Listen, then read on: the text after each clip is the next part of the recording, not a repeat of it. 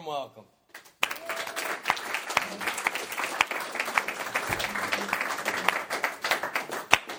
Good evening. I'm a recovered alcoholic. My name is Mike Chase. Mike. Nice to see you all here tonight. We're doing step four tonight, so I'll try not to scare you with it and make you wish you don't have to do it someday. Step four made a searching and fearless moral inventory of ourselves. Um, it is a scary proposition. You know, that's who wants to really write down everything bad about yourself, your uh, your history, your list of. Uh, well, we start off with resentments. Resentments are sort of cool because that's everybody we're just really pissed at. Um, fears, you know, we're really sort of like bulletproof, so we really don't want to start sharing our fears to a bunch of strangers, especially, you know, with the one-on-one with that horrible fifth step we hear about coming up, which is really freaking awesome, by the way. Um, sex harms, you know, or the sex harms. Who really wants to talk to your sex life with some other guy? This is really spooky stuff we got going on here. And then uh, the way we do in our family, we also have a harms list where we actually list the harms of just random people that's crossed our path for no reason whatsoever. No, no resentments, no sex harms, no fears, just what we do to people when they cross our paths and we're in a bad mood. But in order to get to the fourth step, we have to uh, go through a lot of stuff to get us in a position to do that, I believe. You know, the book was written in 1938 by uh, bunch of recovered alcoholics throwing their combined information together they had been putting together this program directly from this Oxford group, the uh, first century Christian um, evangelical collection of people, and uh, they're trying to figure out how they can take this mainstream. They're getting some success in a few little cities, and they're trying to. They figure they got this down, but we need to take this and pass it on to more people. You know, so they decided. Actually, God sort of just decided to have them write a book. So they got together and started working on the book. We uh, talked about this last week about how uh, how it works was sort of a, a um, coming out of nowhere. They have thought about what they're going to do with it. They're figuring out how they're going to start actually doing the program of action. How it works is, is the part where we actually start doing step work.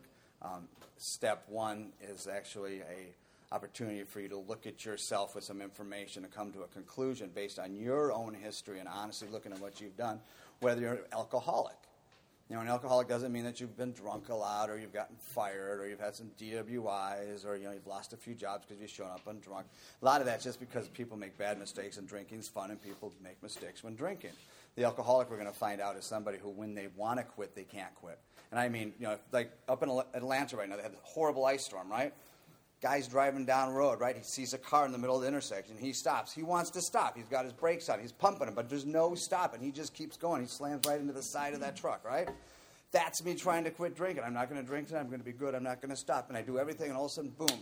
Next thing you know, I'm drunk, and it's two days later, three days later, I'm showing up to work going, hope that I'm not fired. You know, hope I still got this job. Luckily, I had a boss who, uh, I don't know why he didn't fire me, actually. You know, he really should have. Grace of God. Um, I have this job that I got in 1987, and I'm still working for the same guy. We ended up, you know, he met me in Alcoholics Anonymous. Through the grace of God, I was waiting tables at a Marriott, just slaving. And this guy met me in a meeting one night, and we got to know each other. About a month or so later, he offered me a job in this business, family business.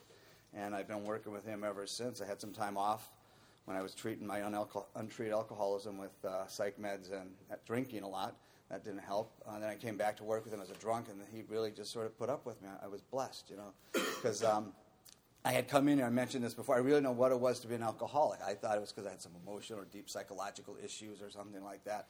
And uh, because I had gotten sober in a rehab and I had had a white light experience before I even got really into the step process, I never really had to process the steps the first time around. I just sort of like, through the grace of God, the obsession to drink alcohol was lifted.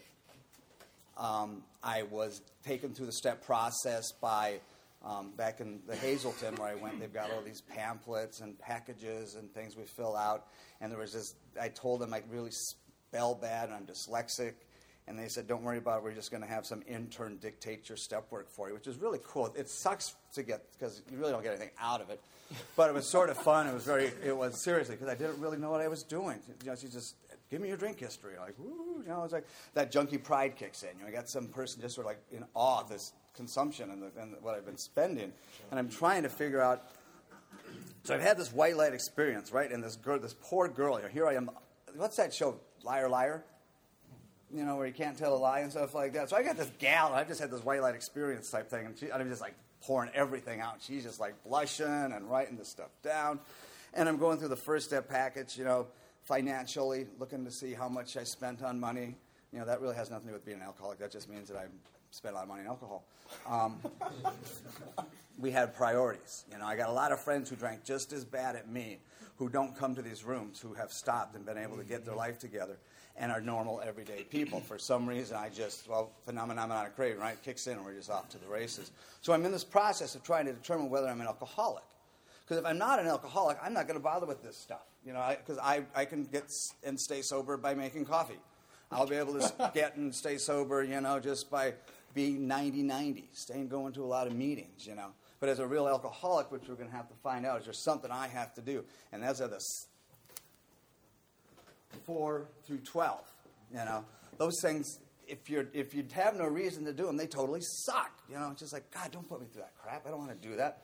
But if you're an alcoholic and we're faced with destruction and death, you're going to jump on those things and do them. As a matter of fact, you're going to do them really good. At least for me, I decided I better do them really good because I saw what was coming.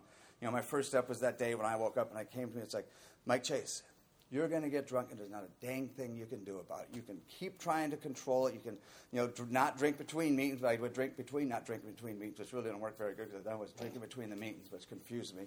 Um, getting in service, the service wasn't keeping me sober. You know, calling my sponsor every day, that was just like, and they never answered. What was that all about?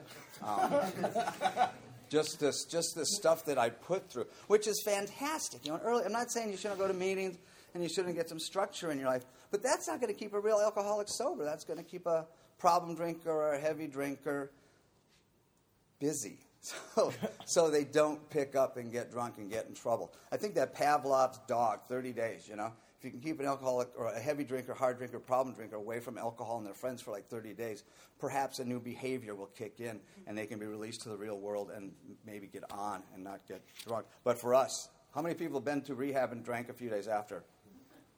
No, really, got a few liars here, I think. Because I, I, know that we attend a lot of, we end up drinking a lot of times in rehab, after rehab. I see it all the time. Um, I was just up in Illinois doing this, doing this talk up there, and there's this room of a few hundred people, and they do this, this sobriety countdown, right? So you have uh, guys, hundreds of people, 48 years, four guys stand up. 46 years, four guys stand up. 43, four guys stand up. And it's going down, just all these people, double digits, triple digits, you know, all these years of sobriety. And I'm sitting there and I'm, what am I supposed to tell these people? These people know what they're doing, you know? I'm just going to go up there and have fun and tell my story. But the, what I'm getting is it, that uh, these people were really serious about Alcoholics Anonymous in this little small town. You know, there's, all these people came, drove two, three hours to come to the dinner event, you know. And the, the, the fact that these people took it serious did this stuff really shows, you know. Um, so I'm trying to figure out whether I'm alcoholic or not. So I'm reading the stuff in the book. I've got the doctor's opinion, which explains what alcoholism is. You know, the, the phenomenon of craving, the allergic reaction, uh, this mental obsession that's sort of triggered by, it's sort of like this halo effect of, of, the physical allergy. You know, the more times that allergy gets triggered, the stronger the brain remembers this stuff. And we get this mental obsession triggered with this spiritual malady. you know. I had lost my relationship with God at about nine drinking, drugging, doing things drunk that I shouldn't be doing, feeling shame, guilt, remorse. You know, I just start building up this whole relation, this whole wall of stuff against God. I'm thinking God really wants nothing to do with me. You know, it's just like I'm, I'm this bad, evil person, and He doesn't want anything to do with me. So it gives you a good reason to drink even more. So the more I drink, the more reasons I get. The more reasons I get, the more I'm dead. I'm, I'm useless. So I just may as well keep drinking. And I'm coming to Alcoholics Anonymous first time around to have the white light experience, and they're trying to explain to me what it is to be an alcoholic, and I'm just sort of going like, um, white light guy, I don't need the steps. I'm doing pretty good here. I'm just doing fine. So I'm in recovery for 15 years. First year and a half was great. Had the power of God in me. I was like this with God, you know. And all of a sudden, all those little things that God had removed from me, the little bit of lying, you know, little bit of cheating. Taxes was a good one. I, really, I got started cheating on the taxes. And then I got, then I got started cheating on the, the um, credit card applications, you know. Had this guy who would lie about my income, and next thing you know, I'm living in shame, guilt, and remorse. I've gotten back to be restless, irritable, discontent. I'm going to a lot of meetings. I'm a meeting making junkie, you know. I'm chairing meetings, I'm cleaning ashtrays. I'm really in the middle. I'm in the middle of this thing. But as soon as I leave the meeting, I'm out clubbing. Not getting high, not getting drunk, but hanging out in the environment, you know, picking up drunks and have a hell of a time, you know. Um, living on sex sprees. You know, if life's not good, I'm going to go into a, a, sex spree and just go on that route. Uh, purchasing sprees, work, work sprees, travel sprees. I'm, I'm dying inside, and I go out and have fun for a day or an hour and stuff like that, and then I go home and I put my head on the pillow. It's just like, this sucks. And I had not known any different because I got sober in rehab. I didn't get sober in real AA. I got sober in this meeting maker makes it type environment.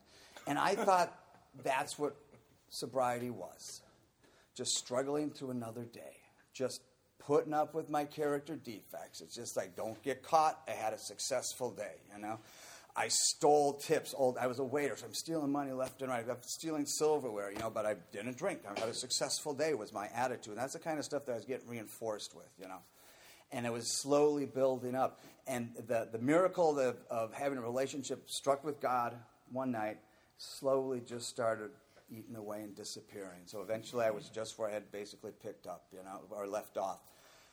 I go to a meeting of Alcoholics Anonymous in Minneapolis. I had gone there with the intention to kill myself. It's just back to Minneapolis. I'm over this. It's miserable. This meet and make or make. It sucks. This therapy. I'm over it. So I decided one last time to go to a meeting of Alcoholics Anonymous. Um, so I go to this meeting up in Minneapolis. I'm the only new guy in this room. I walk into a room like this, and everybody sees me walk in. You know, I'm, I'm, I sort of stand out, I guess. And I sit down, and nobody comes up to say hi. You know, I get a few nods, you know, and and they got the little cliques. Know, everybody's all the little cliques to hang out with each other. I'm sitting in the corner, and you're going like, um, this sort of sucks, you know. I had actually thought that Alcoholics Anonymous was going to maybe one last chance save me and stuff like that. Nobody came up to introduce themselves to me. Nobody pulled me aside after the meeting and said, Hey, I've never seen you before. What's going on? And stuff like this, you know. Obviously, I'm the only new guy in this room, you know. So Alcoholics Anonymous had failed me in this point. My, my, my idea was, well, this sucks this is really, I'm just going to go kill myself. So that, luckily I didn't, because um, I never could. I just got a drink and phenomenon of craving kicked in. So I drank a couple nights later, and I went on a six year binge. And this is where I actually have experience with the steps. You know, 15 years of sort of reading the steps. I, I, I, could read the 12 and 12 really good. I could pontificate and share what they meant, but I didn't know how to put them into action. I didn't know how to have, have them work into my life. It was just like all this educational stuff. And uh, so I'm going through this, this, this, this relapse, you know. Um, God puts this little short guy in my office who's, who's this uh, big, big book thumper, and he's got like five or six sponsors. He's always on the phone, you know, talking AA. He's supposed to be making sales calls, but he's always talking AA, looking at his little big book. It was like, was so cool because um, my sales were still better than his, um, which allowed me to think I was an alcoholic. But uh, my roommate decided one day to tell my mom and dad that I was back to drinking and drugging. Um, had been, I'd actually been able to keep it secret for about four years. and that guy was this close to being thrown out in the street. This is a roommate that cared for me that I've known since 1992. And all he wanted to do was do something good for me because he saw me on the verge of dying and losing everything. So what did you do? He calls my mom and says, we need to do an intervention. Mike has been drinking again. This is blah, blah, blah. I was so furious. I was I could have beat the living shit out of him for doing that. How dare you wreck this up? I, I thought I was still having fun. This is this is this is the only thing that worked for me, you know, because before that it was dying in Alcoholics Anonymous, and I'm sort of surviving in this relapse mode. Um, I'm, I'm, miserable, but this is the only thing that works for me, you know. And he's got this idea that he can come in and destroy this thing I got going. Almost threw him out on the street. Um, I, I, luckily, as we are, I was able to circumvent the intervention by calling my mom and saying, Guess what, mom? I'm drinking and drugging again. And she says, Oh, great, we're not having the intervention then. I said, Great, that's cool. Um, I went to Alcoholics Anonymous. And um, I'm, go- I'm sitting down and I'm just waiting for something to happen. Kept looking up. When's that light thing going to happen? When's that God going to come in? I remember sort of doing that prayer thing. I'm back, God, what are we going to do? You know, nothing's happening. It's like, this is weird, but they got a lot of numbers. They, showed, they gave me this little book with everybody's phone number and it says, you know, if you feel like getting high or getting drunk, give us a call. It's like, I will do that. Okay, maybe not. Um, and then I got my magic white chip because they said now that I have my white chip, you never have to drink again. I'm going like, cool, this is great, you know. and we get the advice, you know, 90 and 90. Feel like picking up, call somebody, you know, stay busy, get involved in service and stuff like that. And I wasn't even out of the parking lot. I'd already hooked up with my dealer, and I'm getting off to get some tequila and some more blow for the weekend. Um, for about a year, I'm trying to stay sober, but I'm not trying to stay sober. I know I shouldn't get caught. That was the, I, I, didn't want to get caught. That was all. I just didn't want to get caught, and um, was quite successful for that until I ended up checking myself into a psych ward about a year later because I really had tried to control it. I really tried to moderate. I didn't want to end up homeless. I didn't want to end up without a job. But it was just, I, am suffering through this, this step one stuff. I didn't even know about it, you know? So I, I end up back in an AA meeting. And once again, I'm treated with the magic white chip and lots of great advice and lots of love. As a matter of fact, I was made the second or third day there, I was appointed general service rep. So I'm going to general service. I am in the middle of AA as you can get, you know? but I'm not being brought through the book. No one's talking to me about step work. I've, I've entered this wonderful group of fellowship recovery. You know, just stay busy. I get up in the morning, I go to a meeting in the morning. I go to lunch, I get off of work, I run to lunch, and I have a meeting at lunch. I get off to work, and I run to after work. I go to a meeting, and then after that meeting, I go to an eight o'clock meeting. It's like great. I go home, and I'm just so beaten, tired. I just pass right out and fall asleep. You know. Hurricane blows through town. Wow, no electricity, no drug tests, no IOP, no AA meetings. Mike is drinking between meetings. This is set up for this. Remember 2005, just had hurricane after hurricane. I'm trying to not drink. I don't want to drink. I want what these people have, but I'm getting all this like, I'm getting treated for being a heavy, hard drinker, you know? Psycho psychological babble, um, a lot of good advice, a lot of fear, trying to scare me into sobriety and stuff like that. This stuff that's just not really doing anything for me because I keep picking up. Um, my last run, I'm sitting at home, got a real good buzz going on, got a couple eight balls, got some tickle, some uh, handles of tequila. Um, the electricity was off, but I had a generator, which was good. Um, and I picked up the phone as one of my sponsee brothers, and he said, and he, he catches me, and I was like, oh crap, why did I pick the phone up? My sponsor's calling me, my grant sponsor's calling me, you know. I'm doing, and, I, am thinking the AA SWAT team's going to come in any second and take everything away, so I'm drinking and chugging and snorting. It's like then I'd pass out, you know. And I woke up about a day and a half later, restless, you know, that Bill talks about that quicksand stretched all around me. It's like I, I, I, I've never been busted in the middle of a run. I've been busted after, you know, but this was like, and I, and I, and I, I knew from that moment that I was going to keep drinking. I knew for that moment that I was going to keep sneaking out whenever no one's watching and get drunk and get high. That I was going to be one of those pathetic white chip people just every week, every couple of days, picking up a white chip. White, what do you call them? Uh, chronic relapsers. I find out I'm not a chronic relapser. I was just chronically untreated because what happened is some guy brought me into the book about a few days later. I stood up at the meeting and I had this real total hissy fit using the F word and pointing at people saying, You tell me I can't drink between meetings. Well, I drink between. I'm just having this fit and I'm just screaming because I was lost. I had no hope. It was just, I was over. I'd just written everything off. First step doesn't tell me, Mike Chase, you better not drink because it's not good for you. You know, you really shouldn't go. It's telling me, Mike Chase, you're going to drink, and there's not a dang thing I can do about it. Mm. I can try in my darnest. I can control. I can set up every situation I can, but I'm going to sneak around, sneak around, and find some excuse to get effed up again. And I did, you know. So I'm doing this, and I'm ranting, and all of a sudden, the little guy in the back, you know, raises his hand and says, Mike Chase, I'll bring you through the book. And I'm like, not the book, not the book, not that. But I had not done anything else, you know.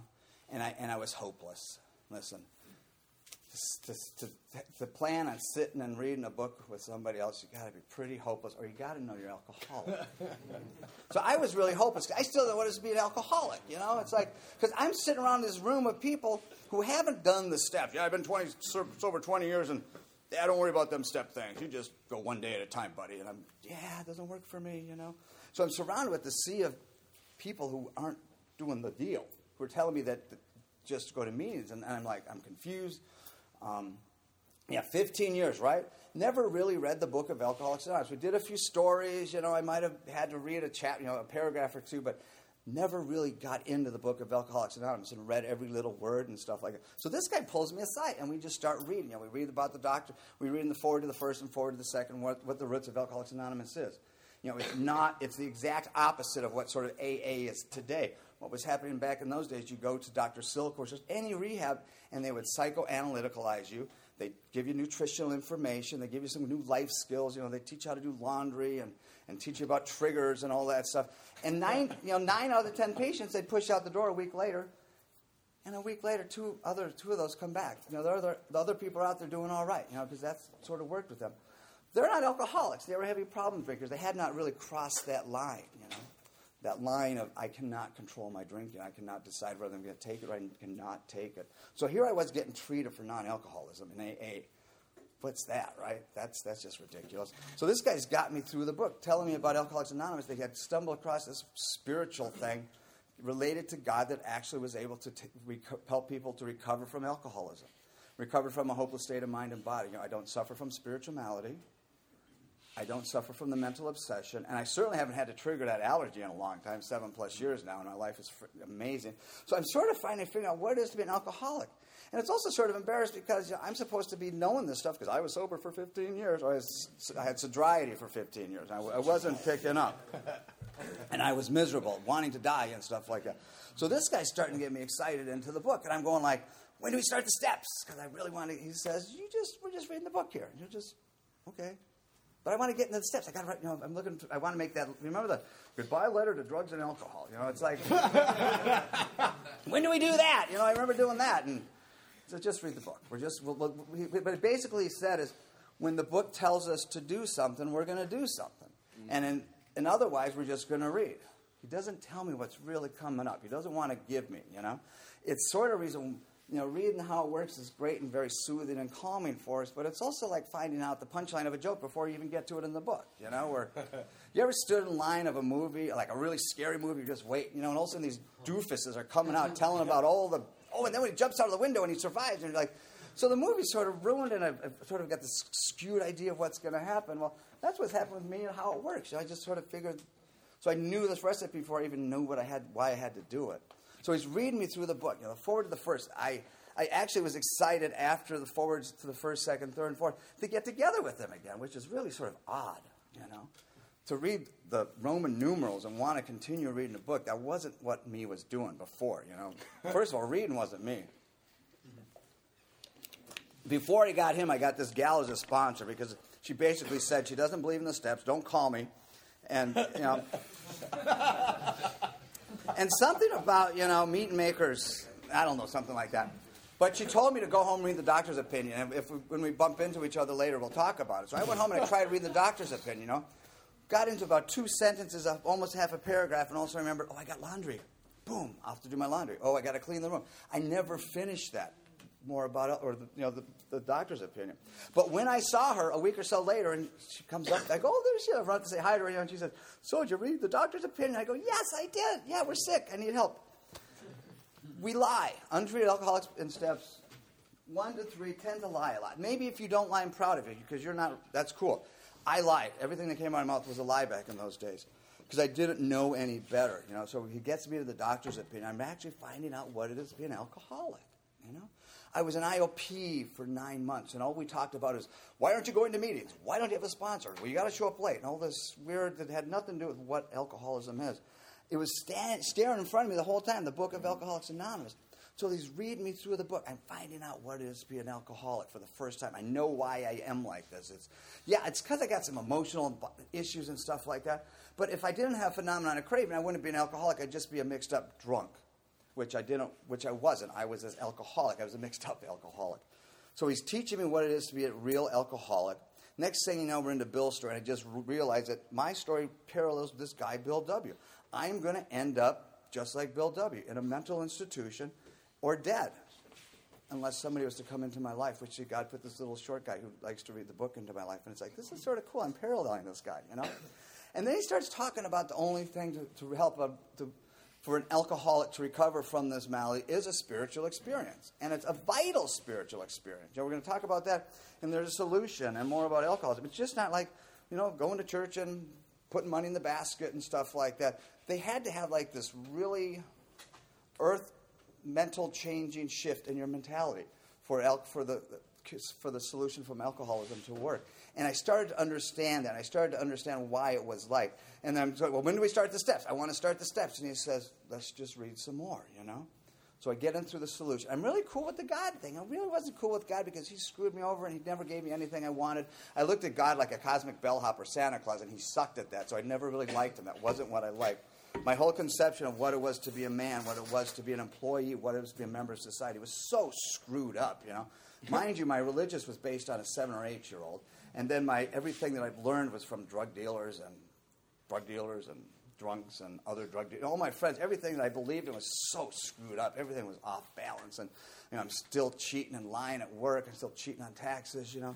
My life is just this complete, utter self will run riot type thing. So we go into more about alcoholism, and, and he's pointing out the fact that more about alcoholism is basically what happens if you don't continue with the steps. We like to call it the treatment on it's a chapter on relapse or untreated alcoholism. Knowing that I'm alcoholic, knowing that I shouldn't drink, knowing that I'm going to end up dead isn't going to help me stay sober.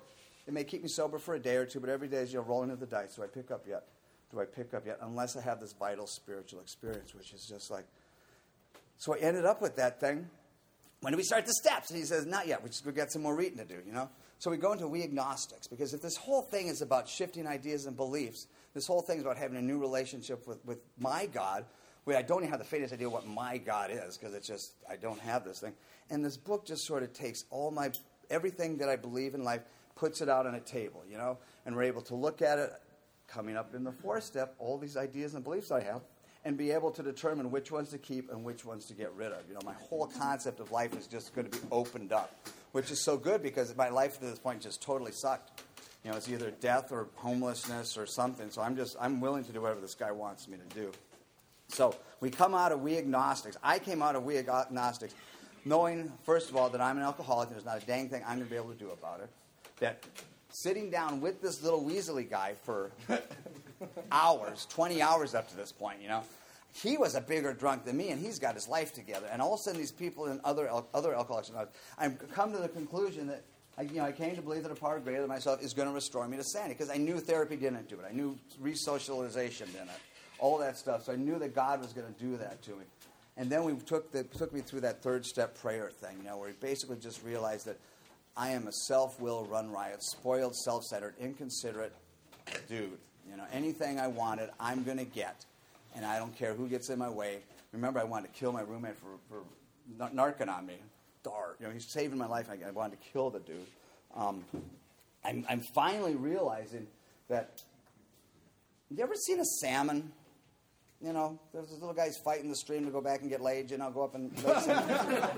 oh, it's like, boop, boop. That's a lot of. And I was in Alaska once, I'm seeing these guys fighting this. It's like, and on either side of this little creek, guess what's lying out and flopping? These, these, attempted jumps that they miss and stuff like that. That's what my life looked like. Before I came to Alcoholics Anonymous, I was fighting everything. I got a raise. It wasn't good enough. I hate him. I hate, you know, everything that God gave me wasn't acceptable. And I fought and I stole and I manipulated to get what I wanted. And I was completely tired by the end of the day just from trying to, you know, to rip off anything to make myself worthwhile, whether it's affections, friendship, uh, material goods. I was just lying, cheating, stealing the whole time, which is completely blocking me from this God thing, which I guess I have to have or I'm going to really be dead. So I was, was, sort of confused with that. But he said, don't worry about it. The, the rest of the chapter, the rest of the book, made a decision to turn our wills and our lives over to the care of God as we understood Him. What he told me that will is my thinking. You know, up to this point, I everything I thought about was just me. Screw everybody else. I was a lying, cheating, stealing whole life. So, in God's thinking is loving, caring, compassion, and kindness. You know, ooh, that's scary. No, actually, it was sort of cool. I could deal with that because I got tired of being a thief. I got tired of being a schmuck. And I figured, you know, maybe I can start being nice because it's not that hard to be nice. But every morning I woke up and tried to be nice. Guess what? By noon I was back to being the schmuck. So I didn't really understand how that was going to work and then my lies, you know. I didn't want to steal, but I stole. I didn't want to lie, but I lied. You know, and I didn't want to manipulate, but I find myself manipulating by, you know, I'm not going to be that person. I'm going to be loving, kind, considerate. And by 11 o'clock, I've lied a few times. Lunch o'clock, I've already ripped off. You know, it's like it just was. So this whole concept of turning my thinking and the way that I act out over to God seems sort of like a good idea because I sucked at it. All you had to do is look at the condition of my life. You know, it was just. This is where I was. I love these, the bedevilments, you know. I never, never read these enough. This is what it is to be pre recovered. So if you're recovering, I suggest you get recovered because this is the kind of stuff that's going to end up taking us out someday. Um, we were having trouble with personal relationships. We couldn't control our emotional natures. We were a prey to misery and depression. Anybody relate to this? We couldn't make a living. We had a feeling of uselessness. We were full of fear. We were unhappy. We couldn't seem to be of real help to other people. What is causing me to do that? What is causing me to be that way? A complete disconnect from my conception of God, living in complete self and not even knowing it. You know, I, I thought I was a really nice guy. And you just had a little, you know, some rough around the edges and stuff like that. So we're getting through this, and we go through, and he points out that uh, before we even do the four step, we're getting on page 62 and 63. We start talking about, you know, these things are blocking me from God. I can be kind, considerate, patient, and generous, but if that doesn't work, then I become mean, egotistical, selfish, and dishonest. And if that doesn't work, then comes out the pity party, then comes out, and I'm just like this ball of mess. And why do people even want to hang out with me? Well, because I had drugs and alcohol, so people put up with me, right? But then they were bigger thieves than me and liars than me, so it was this whole snowball effect. He's pointing out tonight, so what do we do? Um, there's more stuff going on here. What usually happens, the show doesn't come off very well. He begins to think life doesn't treat him right. He decides to exert himself more. On the next occasion, we become more demanding or gracious. We just will do whatever it takes to get what we want. This is key. Admitting he may be somewhat at fault, he is sure other people are more to blame. He becomes angry, indignant, and self pitying. So we're already finding out what this four step is going to be made up of. You know, it's not like I went into the four step and at the end of it say, "Oh my God, look at I'm a crook, I'm a thief, I'm a lowlife." it's prepping me up in these pages what I'm going to be looking for. You know, I worked in a self-serve gas station, and I and we did inventory, which is never, which was stupid because everything I stole, I, I jacked up the actual count. But I learned what an inventory was. I knew it was going to be in the store. It's not like I went back to the milk department, you know, and found, you know, baby dolls. It's like I knew what was, thank goodness, right? I knew what to look for. I had a feeling what to go looking for. So, you know, this concept of, you know, doing a third step in the parking lot or in the hallway of a Starbucks, you know, to show your willingness, and then giving a piece of paper and saying, "Oh, right, everything bad you did," would be like, why? I don't know why I'm doing this stuff. You know, the book's very, very specific on how to do a four step. He's comparing it to the business, you know. The whole purpose of the four step for me was to find out how I was doing things that's blocking me from God. I like to do this little exercise with the guys I'm bringing through the four step. I talk about, you know, you're, you're, you're sitting at home and all of a sudden your favorite song comes on you and your, your, your leg starts to wiggle a little bit, you know. And this is that song, you know, these songs. You're, and you look around, the roommate's gone, right? And you, you go and you close the drapes. The next thing you know, you're dancing around the house, you know. And so basically, everybody, if no one's watching, has that one song that'll make you go dance, right? Well, guess what? Everybody, if you're a breathing human being, at one point in time is going to lie, cheat, steal, manipulate, and screw people over. Whether you do it intentionally or unintentionally, that's the way the facts of life. So if, if I had four bar stools here, each of the bar stools, one represented disco, one represented the waltz, one represented uh, the tango, and one hip hop because that was fun. Um, each one of those different types of dances have four different versions. You know, there's like 60, 67 different waltzes, and there's all types of different discos, there's all types of hip hop, and then there's me, which is really scary, and then there's different tangos, you know. Just like the, the character defects we're looking for, you know. There's one for manipulating, one for lying, one for cheating, and each of us have our own special way to get what we want. You know, we can pull the victim, or we can pull the hard ass. We can just beat the crap out of people, or we can be sweet and wink and get what we want. We all have that one special way to get what we want.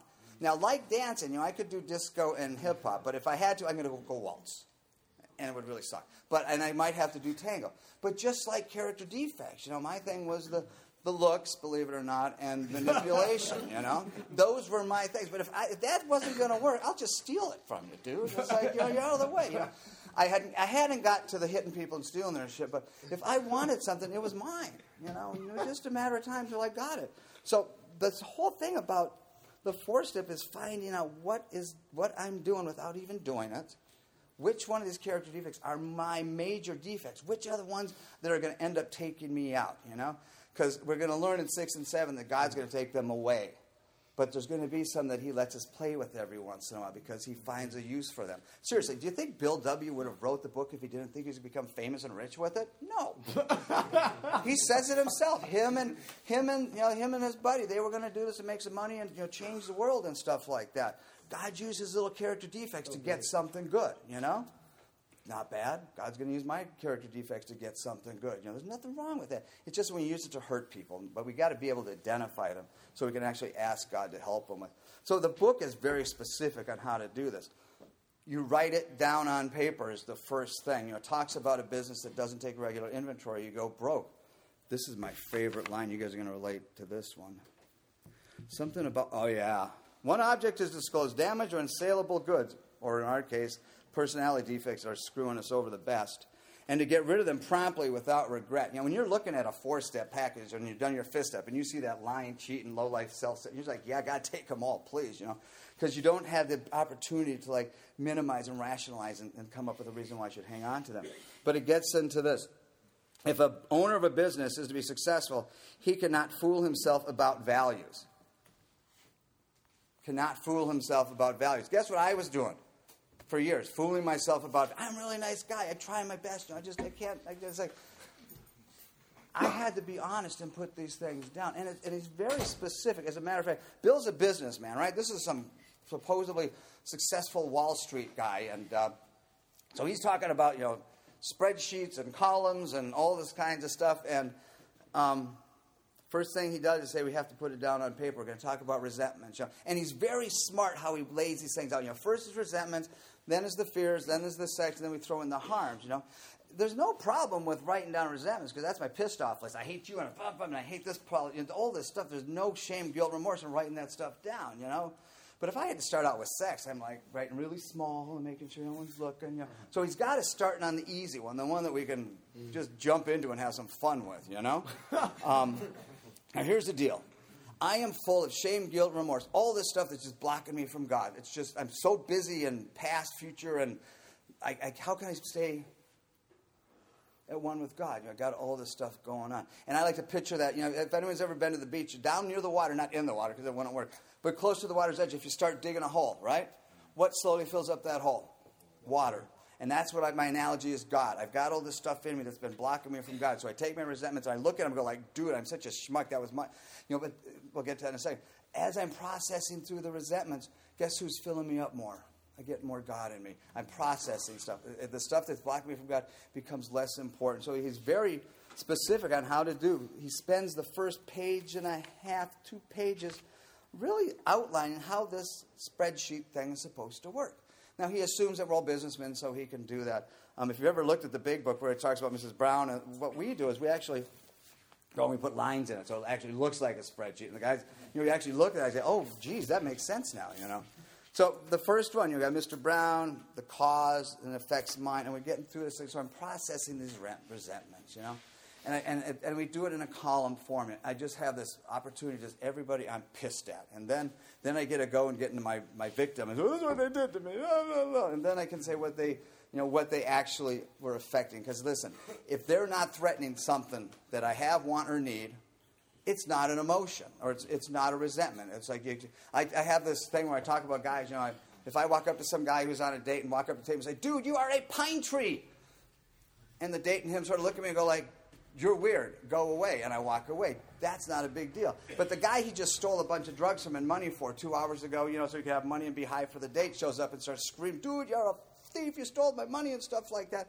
And all of a sudden, this beautiful girl he's in love with is gone. He's got resentments against his drug dealer, dude, even though he's the one who got it doing. So you have to have some, some feelings towards something getting taken to have this resentment. So we're processing the resentments. And it's just not memory time it's not like, let's just go write my entire life story, because that's just like writing your entire life story. How are you supposed to look at it? You know, it's like the idea is that we're going to be able to look at these things. So we write down the who, the why, and affects what, which is basic. That's cool. You know, that's as far as anyone ever got. Well, guess what? We got two more columns. Actually, it's one column cut in half. It's like, what did I do to get the ball rolling? So with the drug dealer guy in the restaurant, what did I do? Ripped him off and stole his money. Damn. My fault. Why did you do it? I'm frightened because dope sick sucks, right? We don't steal because it's fun. We do, uh, same with alcoholics. We call it you know dope sick too because we don't we get the shakes and stuff like that. We do what we need to do. Fear and dishonest. Oh, he's okay. He's got more money and stuff like that. So we put this thing for resentments. We're processing the resentments. We got it down, and you take a break. Before I do the four step, we always instruct prayer, meditation. This is not you. This is you and God this is that opportunity for you to start building a relationship with God. We're working on this thing. So then we go into the fears, you know, and it's like, here's the deal. I've processed so many resentments, hopefully, that I'm a little bit better connected to God. I'm, I'm able to be a little bit more honest. I'm actually being able to get into the swing of this thing. So I'm actually able to write down some fears that I have, you know. Big man, no fears. I got a little fear. You know, so I'm writing some little fears I got, and I'm processing these things and God's working with me. I'm just writing this stuff, and it's like it's basic columns, and we got this checkoff form that we use. It's, just, it's we try to keep it as simple because the guys that we're taking through the steps, they're sober, 20, 22 days, 15 days, something like that. And the last thing they need to do is write their own spreadsheets and put all these things. We just got this really simple one because this is just the one to get started. So we process the fears, and guess what? And the fears we got a lot more God in us. We're not completely past five, six, seven God level, but we got a little bit more God because we're actually being able to connect it to God. And I'm feeling this stuff, and this is going good. And then comes the sex, you know. But we still write really small most of the time. But the sex inventory comes out, and it's and it's an honest evaluation of my sex history. You know, it's not like oh look at all the scores I did. It's like what a piece. Look who's showing up. You know, it's like. Would you let that person date your daughter? No, you know, that type of stuff. I'm, I'm just honestly putting what happened with me. And I'm working with my guys. This is just to get on it. Because what we're going to do with the sex inventory is look at that and say, what do you want to do differently going forward? You know? So we start off the who, the what. What part did we threaten? You know, did we cause bitterness, resentment? And then, you know, who else was harmed? And then this is the part that we know that the whole process is about getting God into us and more God into us. The last column is this one. I just love it. What should you have done instead? You know? And this is a guy who's gone through two of the, three of the processes, got a little bit more God, and you're actually able to put some honesty. You're starting to have some God stuff. You know, this, this little crack of God is starting to fill us up a little bit more, you know. And then we finish the sex inventory, and then we, we throw in the harms. You know, the last, the last page of the book is we made a list of all the people we had hurt and stuff like that. So we take the basic format from all the other things, and we just the who, the what, the why, and how come we did it type stuff. And that's going to be very helpful for later on. So I've worked through this, I've got this four step packet, you know. And we got some very specific things. You know, if you're, if you're in your harms and you think of another resentment, we'll stop, you know, write it, but don't finish, you know, always finish the mood you're in, come back later to finish those things. Um, the, the thing that I like best about the four step packet is for the first time, I was actually able to see who was like, and who's standing at the door, the person I really was, which was really when the book says don't don't hang around your fifth step or your fourth step. Get right into the fifth step. You don't want to be carrying that piece of paper.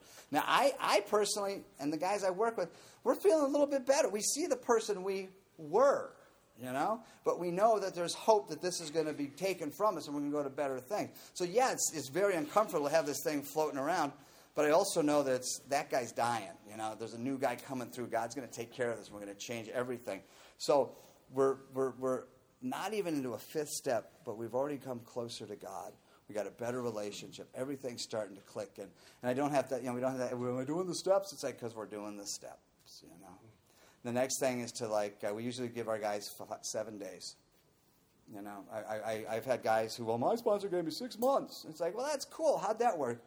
Well, basically, they didn't do anything for five months and three weeks, and the last week they just threw it together anyways, and they were just treated. You know, the longer you don't do this stuff, roll the dice. Am I going to get drunk today? You know? The quicker we get through the steps, the quicker we clear the stuff and get a relationship with God, the quicker you can be a recovered alcoholic and be happy, joyous, and free, watch, you know, and have a purposeful life. The cool thing about big book sponsorship, the stuff that we have here, is like you're going to be sitting down 35 days, hopefully, and reading a book with somebody. That's when the growth kicks off. That's when you really find out what it's like. You know, if I had to sit in Alcoholics Anonymous for a year before I could work with somebody, you would have a different speaker here tonight because I would be dead, you know. We're not people that can sit on the sidelines and just watch everybody else do the work, you know. Coffee commitment, important. You're, it's part of your home group. That's part of being, you know, a, a good citizen in your home group. But you need to be working with guys ASAP. Otherwise, you guys are going to be in rehab number 8, 9, and 10. You know? And that sucks. Rehab sucks, doesn't it? Who, who likes rehab? From where we came from, it's a good start, right? It's, yeah. but not for not, not as a career. No, definitely not like that. So um, the fourth step is um, I like to call it honest at last. You know, the honesty is at last. You know, there's by the way, um, it's perfectly cool to use code. You know, if you're writing your four step and you've done something that you don't want anybody else to know about, you know, just write code. And, and then one of the things that we talk about is when you're writing your four step, just little short, you know, um, what do you call that short books? Reader's Digest. Little, this is what I did. Don't go deep into the, the whole drama of the story. Just little things, because when you're doing your fifth step with your sponsor, that's going to, and then you can talk a little bit and bring it to life and stuff like that. It's a process to just find out what, which character defects you're best at and which ones we're going to be able to ask God specifically to take care of, you know. And also your sponsor is going to know what kind of guy you really are. So when six months, eight months, you know, and you start doing something that you had heard about in the fifth step, it's like, didn't we talk about that? And you're like, yes, thank you, help me. Or who are you to take my inventory? I'm your sponsor. That's my job. Um, if you don't like it, go someplace else. Uh, it's an honor to be up here tonight, you guys. Uh, any questions, feel free. This is, by the way, if what you're doing works, you know, jumping jacks in the morning, watching the sun come up, listening to music, is keeping you happy, joyous, and free, keep doing it because that's working for you. But if you're living in the bedevilments, if you're starting to get a little crazy and you're getting bored, talk to me. I'll help you. Thanks.